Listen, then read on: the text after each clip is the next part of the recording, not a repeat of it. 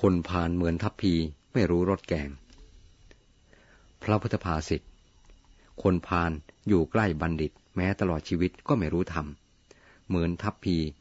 คลุกคลีอยู่กับแกงก็ไม่รู้รสแกง อธิบายความ เหตุที่คนพานแม้อยู่ใกล้บัณฑิตก็ไม่สามารถรู้ธรรมอย่างบัณฑิตได้นั้น เพราะไม่ใส่ใจ ไม่เคยถาม ไม่สนใจฟังว่าอะไรควรเว้น อะไรควรทำนอกจากนี้ ยังจะเห็นวิปริตไปว่า การเรียนธรรมสอนธรรมอธิบายธรรม และการประพฤติธรรมนั้น เป็นเรื่องของคนคลึคนเขายอมให้คนอื่นเอารัดเอาเปรียบฉกฉวยเอาผลประโยชน์ไปได้ตามใจชอบ ไม่รู้จักเอาเปรียบใครเสียบ้างเป็นต้น คนพาลมองเห็นการประพฤติธรรมเป็นการยอมเสียสละประโยชน์ แต่บัณฑิต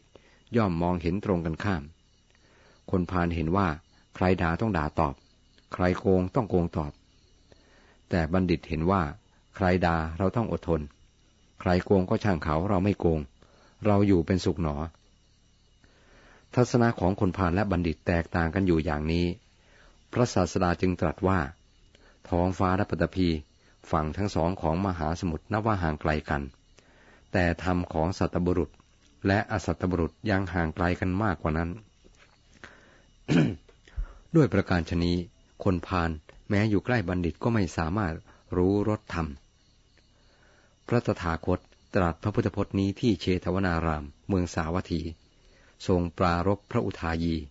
มีเรื่องย่อดังนี้ พระอุทายีมีชื่อมากในทางโลเลเลเทอะ มีพระวินัยเป็นอันมากที่บัญญัติขึ้น เพราะพระอุทายีเป็นต้นเหตุ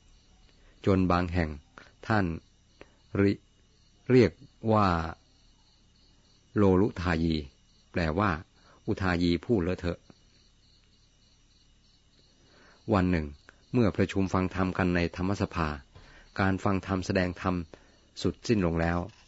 พระศาสดาและพระเถระผู้ใหญ่หลีกไปแล้ว พระอุทายีก็ไปสู่โรงธรรม ขึ้นนั่งบนธรรมมาศพวกภิกษุอาคันตุกะผู้ไม่คุ้นเคย เข้าใจว่า พระผู้นี้น่าจะเป็นพระมหาเถระผู้ผูหูสูตร จึงถามปัญหาเกี่ยวกับเรื่องขัน ธาตุอายตนะเป็นต้น พระอุทายีตอบไม่ได้สักเรื่องเดียว ภิกษุอาคันตุกะเหล่านั้นจึงติเตียนว่า พระเถระอะไรอยู่ในวิหารเดียวกันกับพระพุทธเจ้าแท้ๆยังไม่รู้ธรรมสักว่าขัน